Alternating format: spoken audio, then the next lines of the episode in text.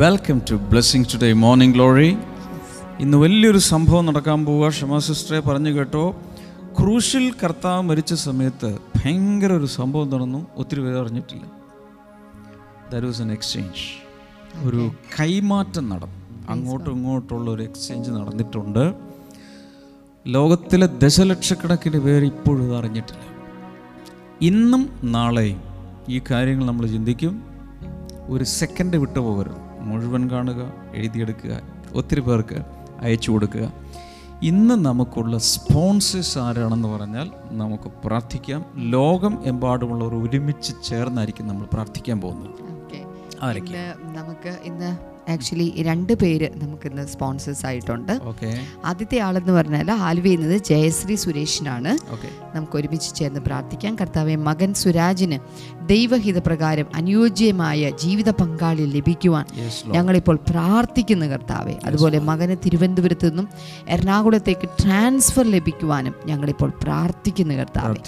രണ്ടാമത്തേത് സൗദിയിൽ നിന്ന് നീതു ആണ് ഇന്നത്തെ നമ്മുടെ സ്പോൺസർ. കഴിഞ്ഞ ഓഗസ്റ്റിൽ മകൻ്റെ ഫസ്റ്റ് ജന്മദിനമായിരുന്നു, അതിനാണ്. So belated happy birthday. മോൻ്റെ പേര് പരാമർശിച്ചിട്ടില്ല. ഒരുമിച്ച് പ്രാർത്ഥിക്കാം. കർത്താവെ, ഭർത്താവുള്ള സ്ഥലത്തേക്ക് തന്നെ നീതുവിന് ജോലി ലഭിക്കുവാൻ ഞങ്ങൾ പ്രാർത്ഥിക്കുന്നു. സഹോദരൻ എക്സാമിൽ വിജയിക്കുവാനും പുതിയ അഡ്മിഷൻ ലഭിക്കുവാനും സ്വർഗത്തിലെ കർത്താവെ അങ്ങയുടെ അത്ഭുതകരമായ വഴിവാതിലുകൾ അങ്ങ് തുറക്കേണ്ടതിനായി ഞങ്ങൾ പ്രാർത്ഥിക്കുന്നു കർത്താവെ, അനുഗ്രഹിക്കുന്നു കർത്താവെ, യേശുവിൻ്റെ നാമത്തിൽ തന്നെ ആമേൻ. Thank you so much sponsors. മാത്രമല്ല ഇത് കാണുന്ന ലോകത്തിലുള്ള എല്ലാവർക്കും നമുക്ക് ഒരുമിച്ച് ഈ ശുശ്രൂഷ ചെയ്യുവാൻ നിങ്ങൾക്കും ഇതുപോലെ സ്പോൺസർഷിപ്പിൽ നിങ്ങൾക്ക് പങ്കെടുക്കാം.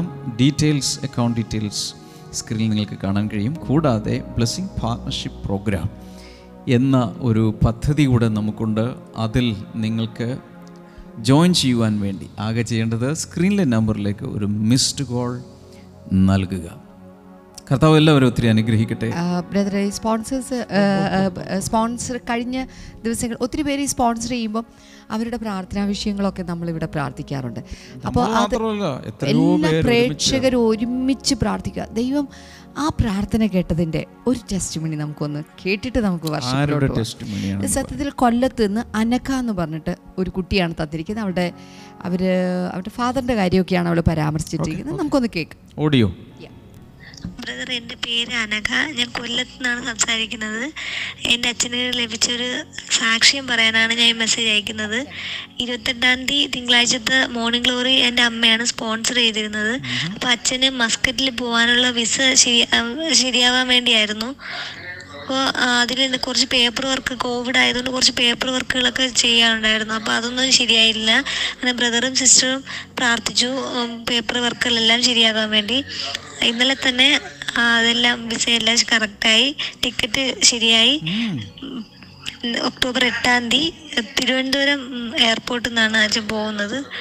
അപ്പോൾ അവിടെ ചെന്നിട്ട് ക്വാറന്റൈനിൽ ഇരിക്കണമെന്നൊക്കെയാണ് പറയുന്നത് പതിനാല് ദിവസം. അതിനുവേണ്ടി അതിനു വേണ്ടി കൂടി ഒന്ന് പ്രാർത്ഥിക്കണം. അതുവരെ മുടങ്ങി കിടന്നിരുന്നത് പെട്ടെന്നാണ്. അത് അതുകൊണ്ട് സ്പോൺസർ ചെയ്യുമ്പോൾ നമ്മൾ ഒരുമിച്ച് ചേർന്ന് പ്രാർത്ഥിക്കുമ്പോൾ ആ പ്രാർത്ഥനയിൽ കർത്താവ് ഒരു വലിയ വിടുതൽ നടത്തിക്കൊണ്ടിരിക്കുകയാണ്. ഇതിനു മുമ്പുള്ള വർഷങ്ങളിലൊക്കെ എത്രയോ സാക്ഷ്യങ്ങൾ നമ്മൾ കണ്ടിരിക്കുന്നു. ആമേൻ. വണ്ടർഫുൾ. നമുക്ക് ചേർന്നൊരു പാട്ടുപാടി ദൈവത്തെ സ്തുതിക്കാം. തുടർന്നുള്ള കാര്യങ്ങളിലേക്ക് നമുക്ക് പോകാം.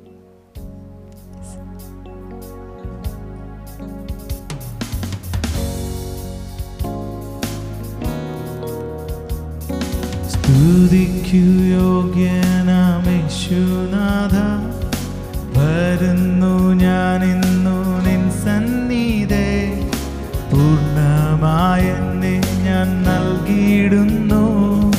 പകരുക ശക്തി എന്നിൽ നാഥ. യേശുവേ, നീ മാത്രം നിന്നെന്നും ആരാധ്യൻ, നിനക്കു തുല്യനായാരുമില്ല. സ്വർഗത്തിലും ഇന്ന് ഭൂമിയിലും ഇന്ന് നിനക്കു തുല്യനായാരുമില്ല. കൃപയുടെ ആധിക്യത്താലേ ഇന്ന് നടത്തിയിടുന്ന എൻ്റെ യേശുനാഥ, കൃപയുടെ ആധിക്യത്താലേ ഇന്ന് നടത്തിയിടുന്ന എൻ്റെ യേശുനാഥ. കോസിൻ ദ്വീപിൽ ഞാനേകനായാലും ചുളയിൽ മധ്യയായിടിലും പത്മോസിൻ ദ്വീപിൽ ഞാനേകനായാലും ചുളയിൽ മധ്യയായിടിലും കൂട്ടിനായി വന്നീടും കൂടെ നടന്നീടും ആരോടു ചേർത്തന്നെ അണച്ചിടും കൂട്ടിനായി വന്നീടും കൂടെ നടന്നീടും ആരോടു ചേർത്തന്നെ അണച്ചിടും യേശുവേ നീ മാത്രം എന്നെന്നും ആരാധ്യൻ നിനക്കു തുല്യനായ ആരുമില്ല സ്വർഗത്തിലും ഇന്ന് ഭൂമിയിലും ഇന്ന് നിനക്കു തുല്യനായ ആരുമില്ല കൃപയുടെ ആധിക്യത്താലേ ഇന്ന് നടത്തിയിടുന്ന എൻ്റെ യേശുനാഥ കൃപയുടെ ആധിക്യത്താലേ ഇന്ന് നടത്തിയിടുന്ന എൻ്റെ യേശുനാഥ. Amen. Yes. So today I'm going to talk about the divine exchange that happened on the cross. കർത്താവ് ക്രൂശിൽ മരിച്ച ആ സംഭവം, ക്രൂശീകരണം, യേശുവിൻ്റെ ക്രൂശീകരണം, ആ ക്രൂശീകരണമാണ് പലതും റിവോൾവ് ചെയ്യുന്ന ഒരു ആക്സിസ് അല്ലെങ്കിൽ അച്ചുതണ്ട് എന്ന് പറയുന്നത്. ഞാൻ പല പ്രാവശ്യം പറഞ്ഞിട്ടുണ്ട്, യേശുവിൻ്റെ ക്രൂശീകരണം ഓർക്കുമ്പോൾ അതിനെ കാണിക്കുന്ന ഇലസ്ട്രേഷൻസും പിക്ചേഴ്സൊക്കെ ഉണ്ടല്ലോ, അതൊക്കെ കാണുമ്പോൾ ഒത്തിരി പേർക്ക് സഹതാപം തോന്നും. അയ്യോ പാവം യേശു, എല്ലാവരും കൂടി കൊന്നു കളഞ്ഞു. ഞാൻ എൻ്റെ പല സന്ദേശങ്ങളും പറഞ്ഞിട്ടുണ്ട്. ചിലരൊക്കെ എന്നോട് ഒന്ന് പറഞ്ഞിട്ടുണ്ട്, ഓ ഡാമിയൻ്റെയൊക്കെ ദൈവം പാവമാണല്ലേ, എല്ലാവരും കൂടി അങ്ങ് കൊന്നു കളഞ്ഞു. We feel sympathy for Jesus. കാരണം നന്മയൊക്കെ ചെയ്തിട്ടും യേശുവിനെ എല്ലാവരും കൂടെ ക്രൂശിൽ തറച്ച് കൊന്നു കളഞ്ഞല്ലോ. അപ്പം അങ്ങനെ ഫീൽ ചെയ്യുന്ന ഒത്തിരി പേരുണ്ട്. എന്നാൽ യഥാർത്ഥത്തിൽ നടന്നത് എന്താണെന്നുള്ളത് മനസ്സിലാകണമെങ്കിൽ കണ്ണു തുറന്ന് ബൈബിൾ വായിക്കണം. പറഞ്ഞേ, കണ്ണു തുറന്ന് ബൈബിൾ വായിക്കണം എന്ന് വെച്ചാൽ ഈ കണ്ണല്ല, അതൊക്കെ തുറന്ന് വെച്ച് കണ്ണടയും വെച്ചിട്ടുണ്ടാവും, അതിനെക്കുറിച്ചല്ല പറയുന്നത്. അകത്തെ കണ്ണുകൾ തുറക്കണം, അല്ലെങ്കിൽ അതൊരു റെവല്യൂഷനായി വെളിപാടായി അകത്ത് ലഭിക്കണം. പക്ഷേ വളരെ പച്ചയായി ഇതെല്ലാം ബൈബിളിലുണ്ട്, പക്ഷെ പലപ്പോഴും നമ്മളത് ഗ്രഹിക്കാറില്ല. അതനുസരിച്ച് നോക്കുമ്പോൾ ക്രൂശിൽ നടന്ന ഒരു എക്സ്ചേഞ്ച്, ഡിവൈൻ എക്സ്ചേഞ്ച്, ദൈവിക കൈമാറ്റം, എല്ലാവരും പറഞ്ഞേ ദൈവിക കൈമാറ്റം. അതൊന്ന് എല്ലാവരും കമൻറ്റ് ബോക്സിലും ചാറ്റ് ബോക്സിലൊക്കെ ഒന്ന് നിറച്ചേ. ദൈവിക കൈമാറ്റം, the divine exchange, the divine exchange. ഇന്നും നാളെയും ആ കാര്യങ്ങൾ ഞാൻ പറയാൻ പോവുകയാണ്. പല കാര്യങ്ങൾ കൈമാറ്റം നടന്നു ആ ക്രൂശിൽ വെച്ച്, പല എക്സ്ചേഞ്ച് നടന്നിട്ടുണ്ട്. അതിൽ പ്രധാനപ്പെട്ട ഏഴെണ്ണമാണ് ഞാൻ ഫോക്കസ് ചെയ്യാൻ പോകുന്നത്. നമ്പർ വൺ, കുറിച്ച് വെക്കണം. Number one, Jesus carried our sins that we might be righteous. നാം നീതിമാന്മാരാകേണ്ടതിന് വേണ്ടി യേശു കാൽവരി ക്രൂശിൽ തന്റെ ക്രൂശ് ചുമന്നു.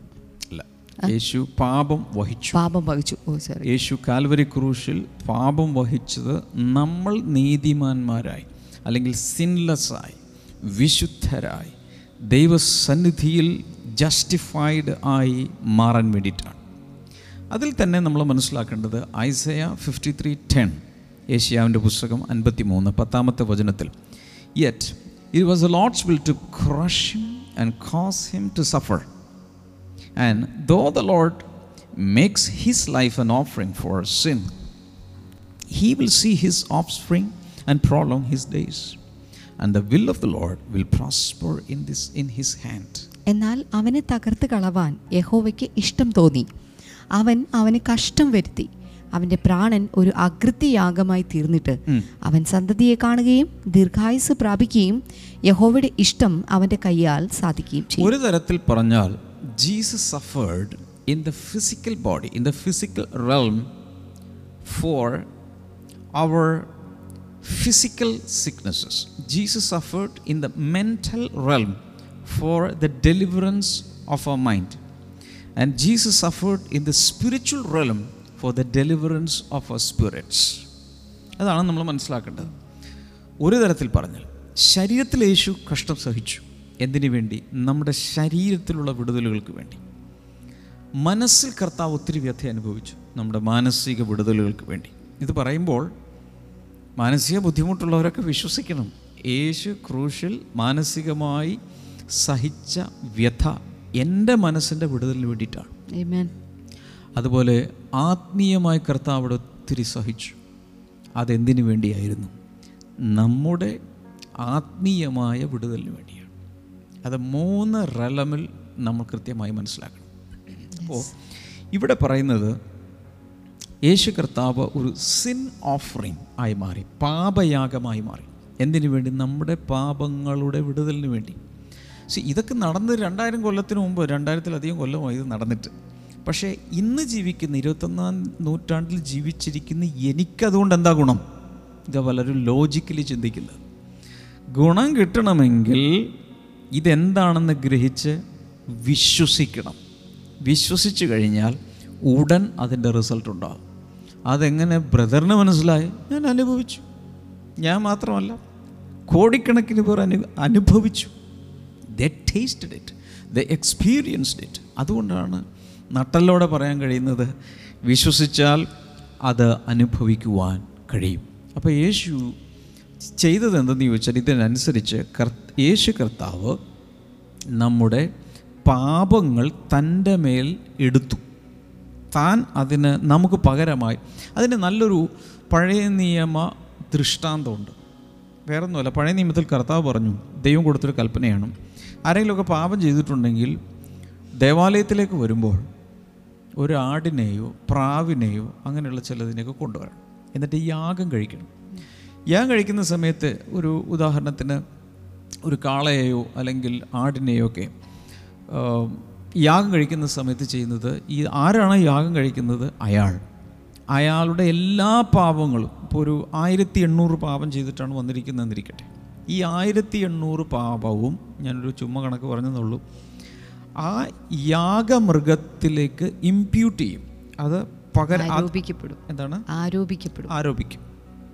അപ്പോൾ അവിടെ ഒരു പ്രീസ്റ്റ് നിൽക്കുന്നുണ്ടായിരിക്കും. ആ പ്രീസ്റ്റ് ചെയ്യുന്ന പരിപാടി, ഈ പാപിയായ മനുഷ്യൻ്റെ പാപം മുഴുവൻ ഈ യാഗമൃഗത്തിലേക്ക്, സാക്രിഫിഷ്യൽ ആനിമലിലേക്ക്, നേരത്തെ എന്താ പറഞ്ഞ, ആരോപിക്കും ആരോപിക്കും നീയാണ് ആ തെറ്റ് ചെയ്തിരിക്കുന്നത്. പകരം ഈ പാപം ചെയ്ത ആൾക്ക് പകരമായിട്ട് ആ കുഞ്ഞാടിനെ അല്ലെങ്കിൽ കാളയെ മുറിക്കും. മുറിച്ച് ചോര ചിന്തി അതിനെ നുറുക്കി, ചിലപ്പോൾ ദഹനയാഗമായിട്ടായിരിക്കും, അതിനെ അർപ്പിക്കും. അപ്പോൾ ആൾ രക്ഷപ്പെട്ടു. ആര് രക്ഷപ്പെട്ടു? പാപം ചെയ്ത ആൾ രക്ഷപ്പെട്ടു. പകരം പാപം ചെയ്യാത്ത ആ അനിമൽ, നിരപരാധിയായ അനിമലാണ് അവിടെ മരിക്കുന്നത്. ഇത് ഒരു എക്സാമ്പിളാണ്, ഒരു ടൈപ്പാണ്. യോഹന്നാൻ വിളിച്ചു പറഞ്ഞു ഓർക്കുന്നുണ്ടോ? യോഹന്നാൻ ഒന്നിൻ്റെ ഇരുപത്തൊമ്പതിൽ, ഇതാ ലോകത്തിൻ്റെ പാപങ്ങൾ ചുമക്കുന്ന ദൈവത്തിൻ്റെ കുഞ്ഞാണ്. അപ്പോൾ പകരമായിട്ടാണ് ചെയ്തത്. ബ്രദർ, സിസ്റ്റർ, നിങ്ങൾ ചെയ്തു കൂട്ടിയിട്ടുള്ള പാപങ്ങളുടെ എണ്ണം പറയാമോ? കമൻറ്റ് ബോക്സിലൊന്ന് ടൈപ്പ് ചെയ്യാമോ? അയ്യോ, കമൻറ്റ് ബോക്സ് ചിലപ്പോൾ നിറഞ്ഞ്, ഇന്നിപ്പോൾ ഈ ലൈവ് തന്നെ ചിലപ്പോൾ സ്റ്റക്കാകാനുള്ള സാധ്യതയുണ്ട്. പാപങ്ങളൂടെ ടൈപ്പ് ചെയ്ത് കഴിഞ്ഞാൽ, എണ്ണം ടൈപ്പ് ചെയ്താൽ അത്രയും പാപം ചെയ്തിട്ടുണ്ട് ഒരാൾ. ഇതെല്ലാം കൂടെ രണ്ടായിരം വർഷം മുമ്പ് ദൈവത്തിൻ്റെ കുഞ്ഞാട് കാൽവരി ക്രൂശിൽ എടുത്തുകൊണ്ട് പോയി. എന്നിട്ട് അവിടെ ചെയ്തതെന്നറിയാമോ? യേശു കർത്താവ് ഒരു പാപം ചെയ്തിട്ടില്ല. അവൻ്റെ നീതി തിരിച്ച് നമുക്ക് കിട്ടി. ഇതിൻ്റെ ഇതിൻ്റെ ഇതെന്താ സംഭവിച്ചത്? കൈമാറ്റം. എല്ലാവരും പറഞ്ഞേ, കൈമാറ്റം. എൻ്റെ പാപങ്ങളെല്ലാം യേശു എടുത്തു. യേശുവിൻ്റെ വിശുദ്ധിയും നീതിയും എല്ലാം എനിക്ക് കിട്ടി. ഇത് സ്പിരിച്വൽ റെലമിൽ നടക്കുന്നതാണ്. വിശ്വസിച്ചാൽ അനുഭവിക്കാൻ കഴിയും. ശാസ്ത്രം പറയുന്നത് എല്ലാം അനുഭവിച്ച് ടെസ്റ്റ് ചെയ്ത് പ്രൂവ് ചെയ്ത ശേഷം അത് വിശ്വസിച്ചാൽ മതി. എന്നാൽ ആത്മീയമായ ലെവലിൽ അങ്ങനെയല്ല, വിശ്വസിച്ചാൽ അനുഭവിക്കാൻ കഴിയും. ക്രിസ്തീയമായ ബൈബിൾ പറയുന്ന കാര്യങ്ങളെല്ലാം അങ്ങനെയാണ്. അടുത്ത ചില വചനങ്ങൾ കൂടെ എഴുതി വെക്കുക. പന്ത്രണ്ടാമത്തെ വചനം, അതിൻ്റെ തൊട്ട് താഴെ പന്ത്രണ്ടാമത്തെ വചനത്തിൽ, അതുകൊണ്ട് ഞാൻ അവന് മഹാന്മാരോട് കൂടെ ഓഹരി കൊടുക്കും, ബലവാന്മാരോട് കൂടെ അവൻ കൊള്ള പങ്കിടും.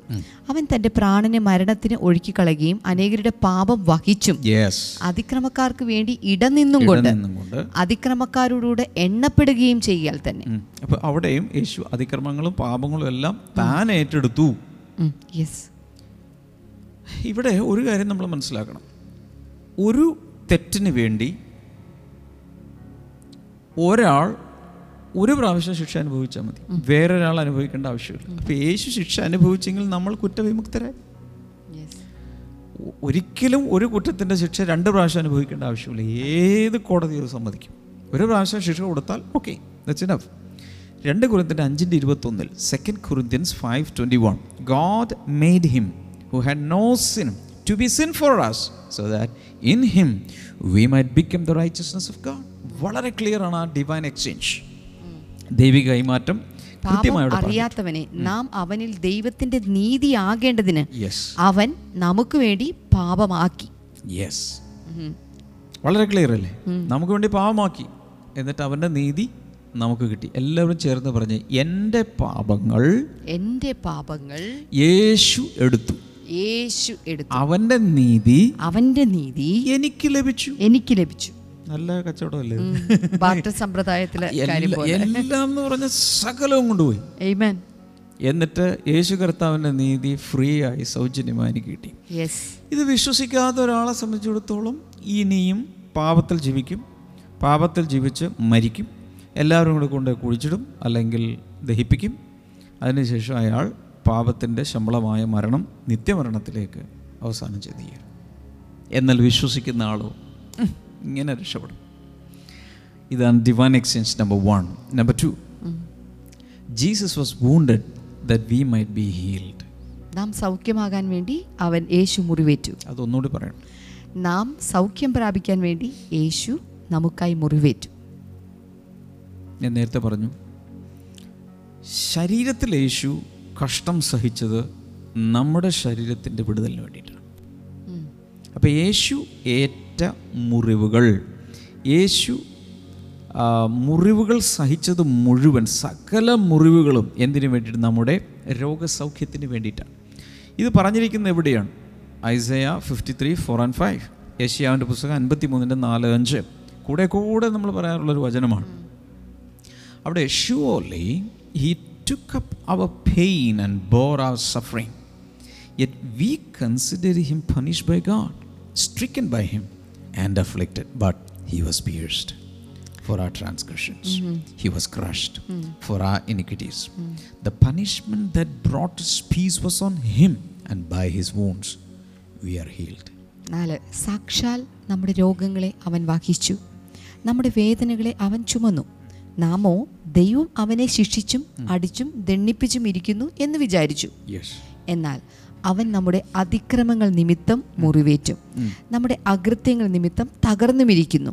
നമ്മുടെ സമാധാനത്തിനായുള്ള ശിക്ഷ അവൻ്റെ മേലായി, അവൻ്റെ അടിപ്പിണരാൽ നമുക്ക് സൗഖ്യം വന്നുമിരിക്കുന്നു. ഇത് തന്നെ നമ്മുടെ പത്രോസ് ലേഖ ഫസ്റ്റ് പീറ്റർ ടു ട്വന്റി ഫോറിൽ പറയുന്നുണ്ട്. ഒന്ന് പത്രോസ് രണ്ട് ഇരുപത്തിനാല്, അവന്റെ അടിപ്പിണരുകളാൽ നമുക്ക് സൗഖ്യം വന്നുമിരിക്കുന്നു. വന്നുമിരിക്കുന്നു വരുമെന്നല്ല, വന്നു കഴിഞ്ഞു.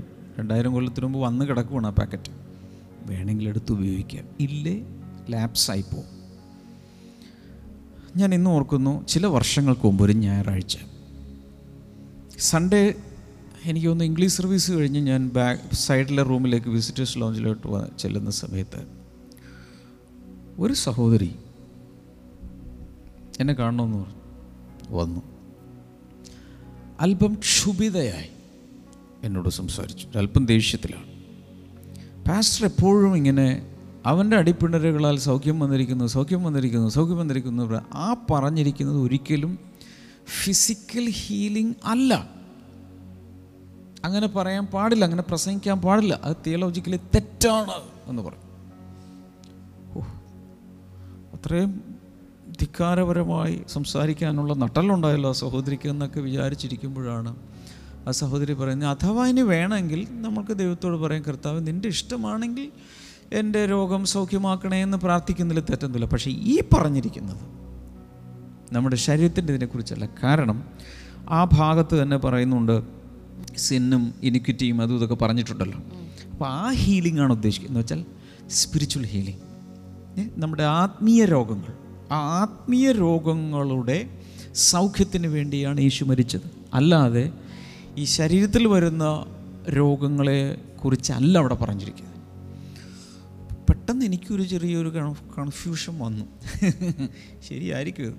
ഞാൻ വേറെ ചില ഇതൊക്കെ റെഫർ ചെയ്തപ്പോഴും ഒത്തിരി പേര് ഇത് സമർത്ഥിക്കുന്നുണ്ട്. എന്താ ആത്മീയ സൗഖ്യത്തിനായിട്ട് എന്ന് വെച്ചാൽ, ദൈവിക രോഗസൗഖ്യ ശുശ്രൂഷയിൽ വിശ്വസിക്കാത്ത വിഭാഗങ്ങൾ ഭൂമിയിലുണ്ട്. ഉണ്ടായിരുന്നിരിക്കുക അത് യേശുവിൻ്റെ കാലത്ത്, ഇപ്പം ഇല്ല. ഇപ്പം അതിൻ്റെ ആവശ്യമില്ല, കാരണം മെഡിക്കൽ സയൻസൊക്കെ ഇത്രയും പുരോഗമിച്ചിരിക്കുന്ന സമയത്ത്. അന്ന് കർത്താവ് പ്രവർത്തിച്ച അപ്പസ്തോലന്മാരുടെ കാലത്തും പ്രവർത്തിച്ചതിന് ശേഷം ബൈബിളൊക്കെ പൂർണ്ണമായ ശേഷം ഇന്ന് അതിൻ്റെ ഒന്നും ആവശ്യമില്ല, അത് നിന്നുപോയി എന്ന് പറയുന്ന വിഭാഗങ്ങളുണ്ട്. പക്ഷേ ഒരു ദിവസം കണ്ണ് തുറന്നു പിടിച്ച് ഞാനിങ്ങനെ ബൈബിൾ വായിച്ചുകൊണ്ടിരിക്കുക, കണ്ണടച്ചല്ല, കണ്ണ് തുറന്നു പിടിച്ച് ബൈബിൾ വായിച്ചുകൊണ്ടിരിക്കുമ്പോൾ ഒരു വാക്യം കിട്ടി. വാ, നമുക്കൊന്ന് വായിച്ചാലോ? തുറക്ക്, വായിക്കും മക്കളെ. മത്തായി എട്ട് പതിനാറ് പതിനേഴ്, Matthew eight sixteen and seventeen.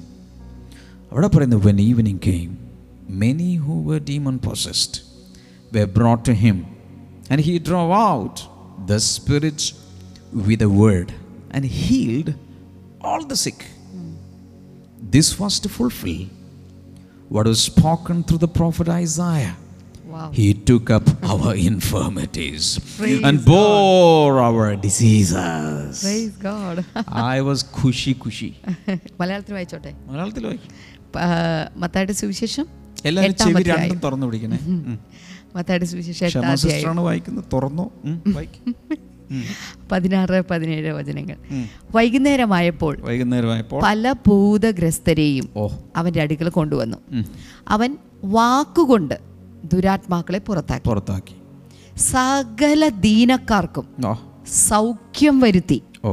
പതിനേഴ്, അവൻ നമ്മുടെ ബലഹീനതകളെ എടുത്ത് വ്യാധികളെ ചുമന്നു എന്ന് യെശയ്യാ പ്രവാചകൻ പറഞ്ഞത് നിവർത്തിയാകുവാൻ തന്നെ. എങ്ങനെയാ നിവർത്തിയായത്? നമ്മുടെ ആത്മീയ രോഗങ്ങളെ സൗഖ്യമാക്കി. അവിടെ സകല ദീനക്കാർക്ക് സൗഖ്യം വരുത്തി. വ്യക്തമാണ്, physical sicknesses needs physical healing. What is the remedy? അതിന് പറഞ്ഞിരിക്കുന്നതാണ് ഹിസ് വൂൺസ്. അവൻ നമ്മുടെ രോഗങ്ങളെ എടുത്തു ചുമന്നു. ഇതെല്ലാം യേശയ്യാവ് പറഞ്ഞത് നിവർത്തിയാകുവാൻ വേണ്ടി കർത്താവ് ഇവിടെ വന്ന് രോഗങ്ങളെ സൗഖ്യമാക്കി കാണിച്ചു. ഇതിൽ പരം തെളിവ് വേണോ? പിശാച് പലപ്പോഴും ചെയ്യുന്നത്, വചനത്തെ വചനം കൊണ്ട് തന്നെ വേണ്ടാത്ത രീതിയിൽ വ്യാഖ്യാനിച്ച് ആളുകളുടെ തലയിൽ റോങ് തിയോളജി കൊണ്ടുവരും, റോങ് ബിലീഫ് സിസ്റ്റം കൊണ്ടുവരും. അപ്പോൾ ഗുണം എന്താണെന്ന് വെച്ചാൽ, ഇപ്പോൾ അത് കേൾക്കുവാണ് ഒരാൾ. ഇപ്പോൾ ഈ പറഞ്ഞ ആ നേരത്തെ ഒരു സഹോദരി എന്നോട് പറഞ്ഞല്ലോ, അതങ്ങ് കുറേ പേര് വിശ്വസിക്കുകയാണെന്നിരിക്കട്ടെ, യേശു മരിച്ചത് എൻ്റെ രോഗങ്ങൾക്ക് വേണ്ടിയിട്ടല്ല, എൻ്റെ പാപങ്ങൾക്ക് വേണ്ടിയാണ്, ആത്മീയ രോഗങ്ങൾക്ക് വേണ്ടിയാണ് മരിച്ചതെന്ന് വിശ്വസിക്കുന്ന ഒരാൾ ആയുസ്സിൽ ദൈവത്തിൽ നിന്നുള്ളൊരു രോഗസൗഖ്യം അനുഭവിക്കില്ല. സാധാരണ സന്തോഷമായില്ലേ? വലിയ സന്തോഷം, വലിയ സന്തോഷം.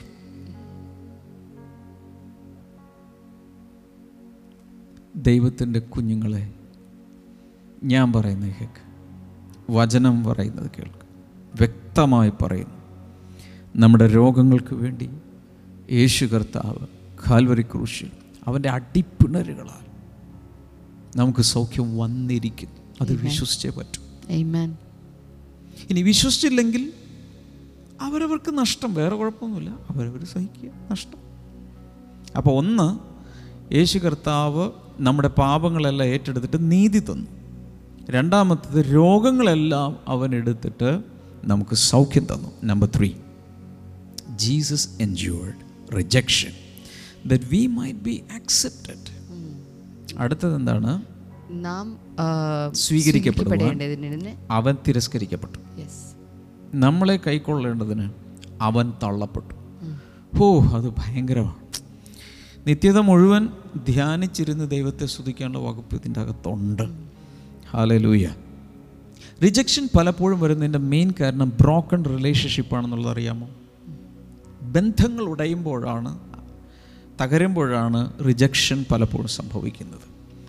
ഉദാഹരണത്തിന് ഏഷ്യാവിൻ്റെ പുസ്തകം അൻപത്തിനാല് ആറ്, ഐസയ ഫിഫ്റ്റി ഫോർ സിക്സിൽ the Lord will call you back as if you are a wife deserted and distressed in spirit, a wife who married young only to be rejected says your God. അത് വായിച്ചോ? ഇല്ലേ? അൻപത്തിനാല് അൻപത്തിനാല് ആറ് വായിക്കണമെന്നില്ല, അവിടെ പറഞ്ഞിരിക്കുന്ന ഇത്രേ ഉള്ളൂ. ഒരു യൗവനത്തിൽ തന്നെ വിവാഹം കഴിഞ്ഞൊരു പെൺകുട്ടിയെ ഭർത്താവ് ഉപേക്ഷിച്ചു പോയതുപോലെ നിന്നെ ദൈവം സ്വീകരിക്കുകയാണ് എന്ന് വെച്ചാൽ ഒരു ബ്രോക്കൺ റിലേഷൻഷിപ്പിൽ നിന്നും. മത്തായി ഇരുപത്തിയേഴ് നാൽപ്പത്തി ആറ് അൻപത്, Matthew twenty seven forty six and fifty. അവിടെ കാണുന്നത് about three in the afternoon Jesus cried out in a loud voice eli eli lama sabachthani mm. which means my god my god why have you forsaken me. And when Jesus had cried out again in a loud voice he gave up his spirit. അവിടെ കാണുന്നത് യേശു കർത്താവ് അവിടെ ക്രൂശിൽ കിടന്നുകൊണ്ട് നിലവിളിക്കുകയാണ്, എൻ്റെ ദൈവമേ എൻ്റെ ദൈവമേ നീ എന്നെ കൈവിട്ടതെന്ത്. എന്നിട്ട് ഉറക്കെ കരഞ്ഞുകൊണ്ട് അവൻ പ്രാണനെ വിട്ടു. അത് കഴിഞ്ഞിട്ട് അടുത്തൊരു വചനം നിങ്ങൾക്ക് നൽകാൻ ആഗ്രഹിക്കുന്നത് സങ്കീർത്തനങ്ങൾ അറുപത്തിയൊൻപതിന് ഇരുപതാണ്. Scorn was broke scorn has broken my heart and has left me helpless. I looked for sympathy but there was no one.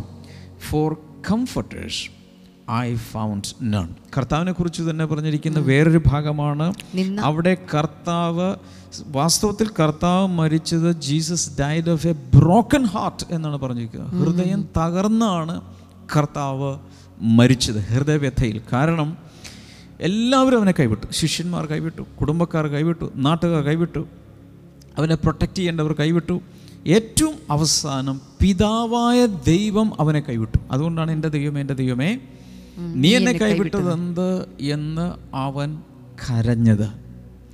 ഏറ്റവും ഭയ ഭീകരമായ കർത്താവ് അനുഭവിച്ച് റോമൻ പടയാളികളുടെ അതിക്രൂരമായ പീഡനങ്ങളോ ഒന്നുമല്ല, പിതാവായ ദൈവം അവനെ കൈവിട്ടതാണ്. എന്തുകൊണ്ട് അവനെ കൈവിട്ടു? നമുക്ക് വേണ്ടി. കാരണം നമ്മുടെ എല്ലാവരുടെയും പാപങ്ങൾ അവൻ്റെ മേൽ ആരോപിക്കപ്പെട്ടപ്പോൾ പാപ നിമിത്തം ആ സമയത്ത് യേശുവിനെ യേശുവിൻ്റെ മേൽ, ഒരു കുഞ്ഞാടിൻ്റെ മേൽ പാപങ്ങൾ ആരോപിക്കപ്പെടുന്നത് പോലെ യേശുവിൻ്റെ മേൽ ആരോപിക്കപ്പെട്ടതുകൊണ്ട് ദൈവത്തിന് അവനെ തള്ളേണ്ടി വന്നു. ഏകദേശം മൂന്ന് മണിക്കൂറുകൾ ആറ് മണിക്കൂറാണ് യേശു കർത്താവ് ക്രൂശിൽ കിടന്നത്. പക്ഷേ അതിൽ പ്രധാനമായ മൂന്ന് മണിക്കൂറുകൾ കർത്താവ് വാസ്തവത്തിൽ നരകത്തിൽ അനുഭവിക്കേണ്ട ശിക്ഷ. നരകത്തിലെ ശിക്ഷ എന്ന് പറയുന്നത് ദൈവത്തിൽ നിന്നുള്ള നിത്യമായൊരു വേർപാടാണ്. ആ ഒരു വേർപാട് ക്രൂശിൽ മൂന്ന് മണിക്കൂർ അവൻ അനുഭവിച്ചു. ആ മൂന്ന് മണിക്കൂർ അവൻ തള്ളപ്പെട്ടു. പക്ഷേ യേശു കർത്താവ് ഇറ്റേണൽ ഗോഡ് ആയതുകൊണ്ട് ഏത് സംഖ്യയെയും ഇൻഫിനിറ്റി കൊണ്ട് ഗുണിച്ചാൽ, നിത്യത കൊണ്ട് ഗുണിച്ചാൽ നിത്യത കിട്ടും. അതുകൊണ്ട് മൂന്ന് മണിക്കൂർ into infinity is equal to infinity.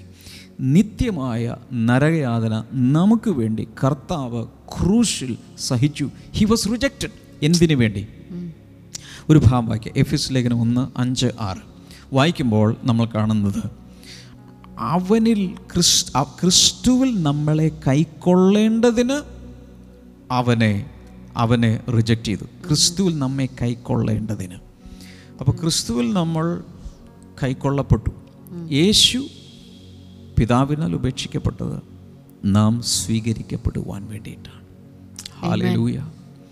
അത് നിമിത്തം അവനിലേക്കുള്ള സമീപനം സൗജന്യമായി, the access to the throne of God നമുക്ക് സൗജന്യമായി ലഭിച്ചിരിക്കുന്നു. ഇതിനടയാളമായിട്ട് കൂടിയാണ് ദേവാലയത്തിലുള്ള തിരശ്ശീല മുകൾ തൊട്ട് അടിയോളം കീറിപ്പോയത്. കാരണം അതിപരിശുദ്ധ സ്ഥലത്തേക്കുള്ള പ്രവേശനം നമുക്ക് വേണ്ടി തുറക്കപ്പെട്ടു. മൂന്ന് കാര്യങ്ങൾ ഞാൻ പറഞ്ഞു. ഏതൊക്കെയാണ്? മൂന്ന് ദൈവിക കൈമാറ്റം. ഇത് നൂറ്റിയൊന്ന് ശതമാനം ഓരോരുത്തരും വിശ്വസിച്ചാൽ അതിനനുസരിച്ചുള്ള ആത്മീയമായ വലിയ മുന്നേറ്റം നിങ്ങളുടെ ലൈഫിലുണ്ടാവും. ഒന്ന്, യേശു നമ്മുടെ പാപങ്ങളെ ഏറ്റെടുത്തു, അവൻ്റെ നീതി നമുക്ക് ലഭിച്ചു.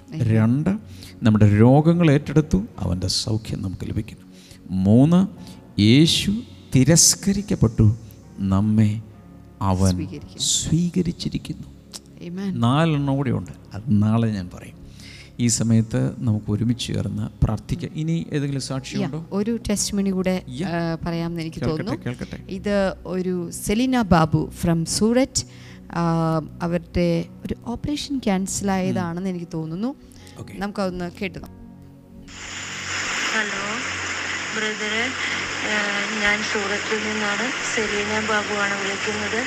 എൻ്റെ ഒരു കൈക്ക് ഒരു ഓപ്പറേഷൻ കഴിഞ്ഞതായിരുന്നു, ഞരമ്പ് ചുരുങ്ങി പോകുന്നുണ്ട്. അത് ഓപ്പറേഷൻ കഴിഞ്ഞു, പക്ഷേങ്കിൽ ഒരു രണ്ട് മൂന്ന് വർഷമായിരുന്നു. പക്ഷേ ഇപ്പോൾ എനിക്ക് രണ്ടാമത്തെ കൈക്ക് വേദന തുടങ്ങി. എന്നാൽ ഞാൻ ഈ പ്രാർത്ഥനയുടെ സമയത്ത് ഇരുന്ന് ദൈവത്തോട് പ്രാർത്ഥിച്ചു.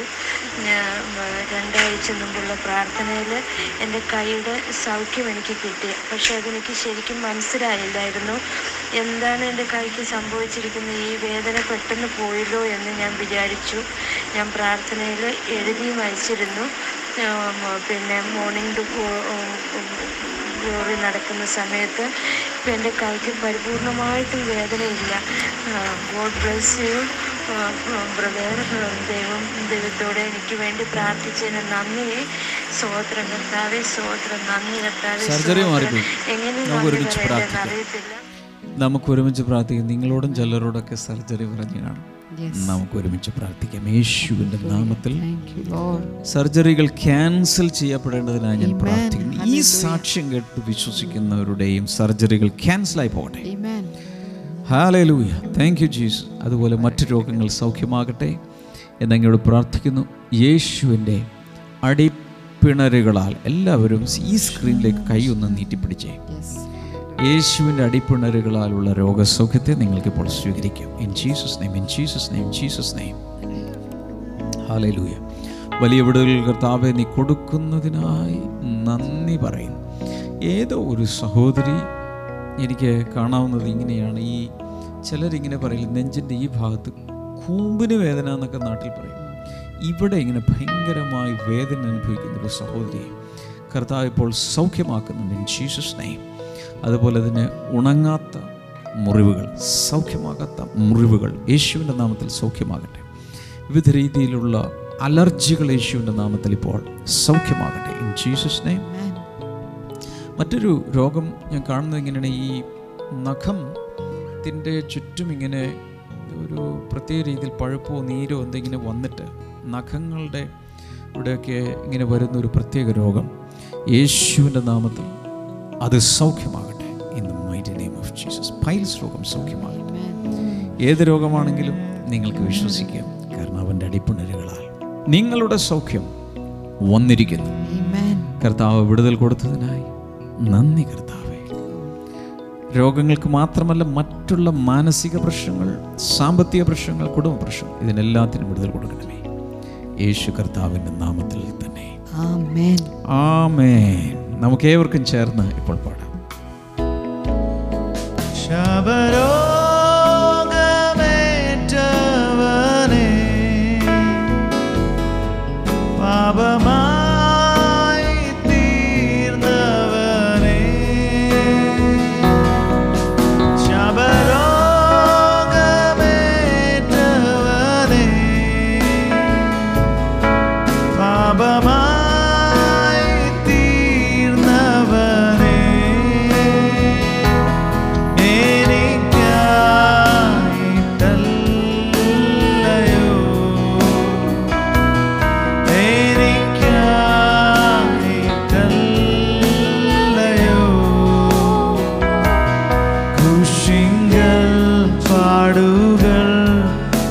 to the